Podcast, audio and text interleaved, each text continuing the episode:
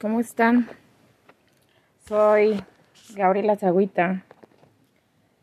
Soy mujer, soy comerciante, soy gestora cultural y al parecer una estudiante eterna.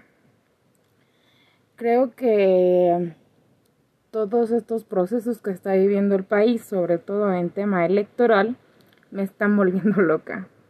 ¿A qué me refiero? Eh, continuamente los spots eh, publicitarios de uno u otro partido, eh, todo lo que dicen intentando parecer que sea verdad, pero que no es verdad.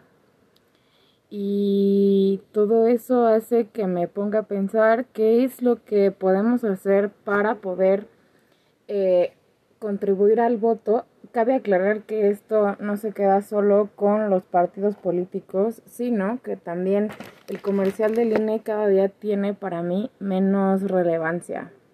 Esta parte que digan que sin tu credencial de elector se pierde la democracia, eh, um, encontramos un sistema efectivo con la credencial de elector o el INE o con la credencial del INE este, que nos ayuda a poder formalizar el tema de la democracia, pero la democracia sigue ahí teniendo credencial de elector o no, o por lo menos eso es lo que yo creo. Em, muchos estarán de acuerdo o, no y todo está perfecto. Solo creo que eh, tiene que haber momentos y lugares en los que podamos ser más orgánicos y que sea un poco natural el tema de que nos interese votar, no solo por el bienestar del país o de nosotros mismos como comunidad y no solo por el bienestar eh, social, económico, etcétera. Creo que esto tendría que ser una parte bien compleja y entonces justo en esta etapa electoral que eh, si somos completamente honestos, pues va adelantada lo que le sigue, ¿no? Entonces, en esta etapa electoral, este, suelo enloquecer un poco y mi cabeza me explota. Soy de izquierda. Crecí en un ambiente que me fue casi natural. En parte por poder ser un poco más crítica. Tener momentos de reflexión para generar el voto la primera vez que pude votar para la presidencia de este país fue cuando ganó Enrique Peña Nieto la presidencia del mismo. Yo estaba haciendo, creo, uno de los berrinches más grandes de mi vida. Porque em, él fue uno de los responsables de eh, lo que pasó en Atenco. Y a mí ese tema lo traigo muy todavía a estas alturas muy a flor de piel. Eh, entendí cuando pasó lo que todos ya conocemos en la Universidad Ibero, que de ahí se manejó un, pues, un tratar de alzar la voz de Yo Soy 132. Primero comienza en las escuelas, en las universidades privadas de la ciudad y luego se unen las públicas. Y viene la primera marcha entre un... sí, justo, perdón. Viene la primera marcha en contra de un candidato a la presidencia. Y recuerdo que eh, me fui en un contingente con mis amigos más cercanos y en algún punto eh, nos mezclamos con, no recuerdo si fue la Universidad Anáhuac o la Ibero o la UNAM, no sé por qué ellos traían contingentes muy muy grandes y este unos señores ya de edad empezaron a gritar algo así como mejor pónganse a estudiar o algo así. Entonces ya salió uno de estos como líderes de ese momento a decir que no entráramos en provocaciones. Estábamos caminando sobre madero casi llegando ya al sandboard de los azulejos. Eh, obviamente me destrocé ese día la rodilla porque todos gritábamos el que no salte es peña y entonces pues todos saltábamos. Entonces creo que más allá de esta reflexión un poco este, sesgada porque acabo de decir que soy de izquierda, creo que lo que sí podemos hacer cuando vamos a votar por un candidato, independientemente de qué partido sea, es buscarlo, buscar información verídica. Eh, si somos completamente honestos, ahora todo ya está a un clic de distancia.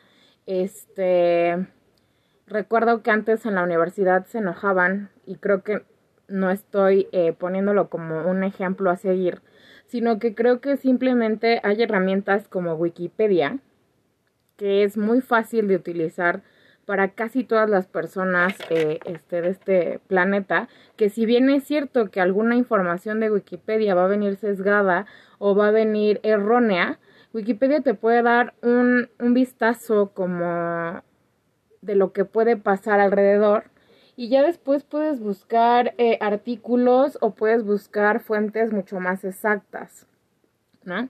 Pero creo que Wikipedia es, es muy bueno. Eh, no te preocupes. Al final del día, eh, este país ha caminado con buenos y con malos gobernantes. Lo dice una canción de calle 13, ¿no? Este, un pueblo sin piernas, pero que camina.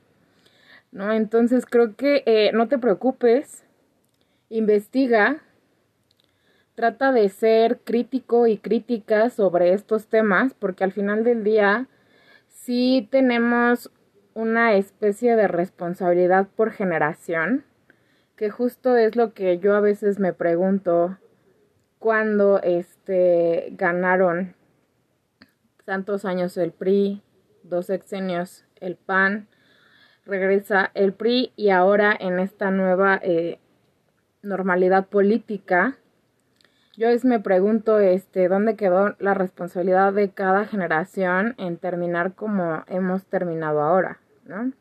Porque este país no, no se no se construye solo con política, se construye con un montón de cosas más y creo que es ahí donde debemos de entender la situación mirarla un, poquito, un poquito desde fuera, no entrar en polémicas eh, ridículas de pelearte con tus mejores amigos porque piensan diferente a ti o porque son de derecha. Eh, suele pasar, casi siempre una persona de izquierda va a tener a un mejor amigo de derecha.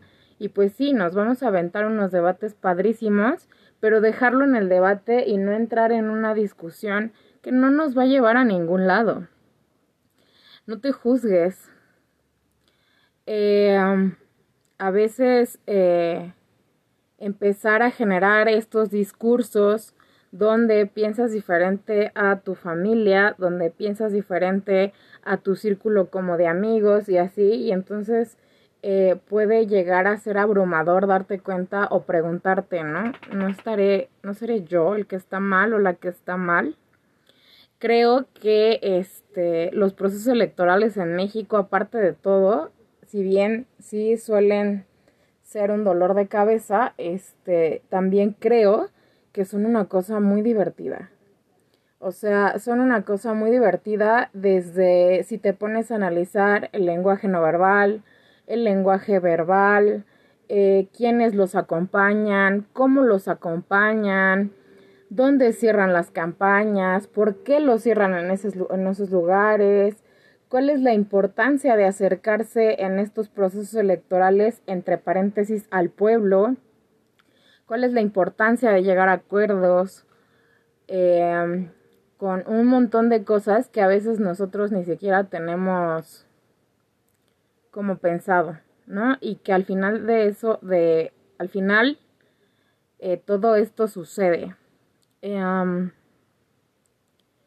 estaba justo eh, y subí un TikTok al respecto. Estoy leyendo un libro, em, Curso Urgente de Política para Gente Decente.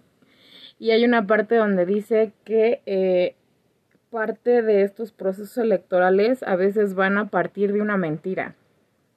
De una mentira que si la dices tantas veces probablemente la, a la gente se le olvida que es una mentira y entonces se convierte como en una cosa eh, real y hasta en algunos casos palpable, aunque tú tengas eh, el conocimiento de que es una mentira. No caigamos en estas mentiras que al final lo único que nos hacen es em, complicarnos un poco más la existencia y no poder ser un poco más críticos. Si bien es cierto, la política mexicana es complicada. Es complicada porque viene em, desde, quiero pensar, desde que desde que empezamos a ver este México después de la Revolución Mexicana, eh, pues tiene sus, sus virtudes y también tiene sus demonios por ahí y sus fantasmas, ¿no? Y es parte también de lo que pasa muchas de las veces en América Latina, ¿no? Entonces yo solo y ya para concluir este episodio, que sí me parecía importante hablar sobre esta etapa electoral, este, yo solo te pido que independientemente de lo que tú sientas que eres, ya sea de izquierda, de derecha o de centro, o si no confía, o sea, si no eres, si no te interesa la política, este, que te informes sobre tu, sobre tu voto próximamente que te des cuenta eh, quién dice menos mentiras tal vez y que pongas en tela de juicio todo lo que te están mostrando, o sea que puedas em, poner esta reflexión sobre la mesa sobre los candidatos que se presenten y decir, ok, este, tal vez este, este partido a mí no me representa, pero tal vez este candidato sí. Tal vez este candidato tiene las formas y las bases que yo necesito o que me gustaría para este país. Y pues nada, es un poco una reflexión mía. Em, gracias por escuchar. Me encantaría que te pudieras suscribir y que eh, escucharas el próximo episodio y todas las temporadas completas que ya están aquí. No son muy largos y este hablo de todo un poco, casi siempre hablo más como de la parte sentimental y emocional, pero creo que eh, empezar a hablar sobre un montón de temas que se ponen sobre la mesa va a estar bien interesante. Entonces, te veo, eh, te veo. Espero que me escuches el miércoles, que se va a subir nuevo episodio. Y este y pues es todo. Gracias por escucharme, gracias por estar aquí y ayúdame a crecer un poco este espacio. Muchísimas gracias.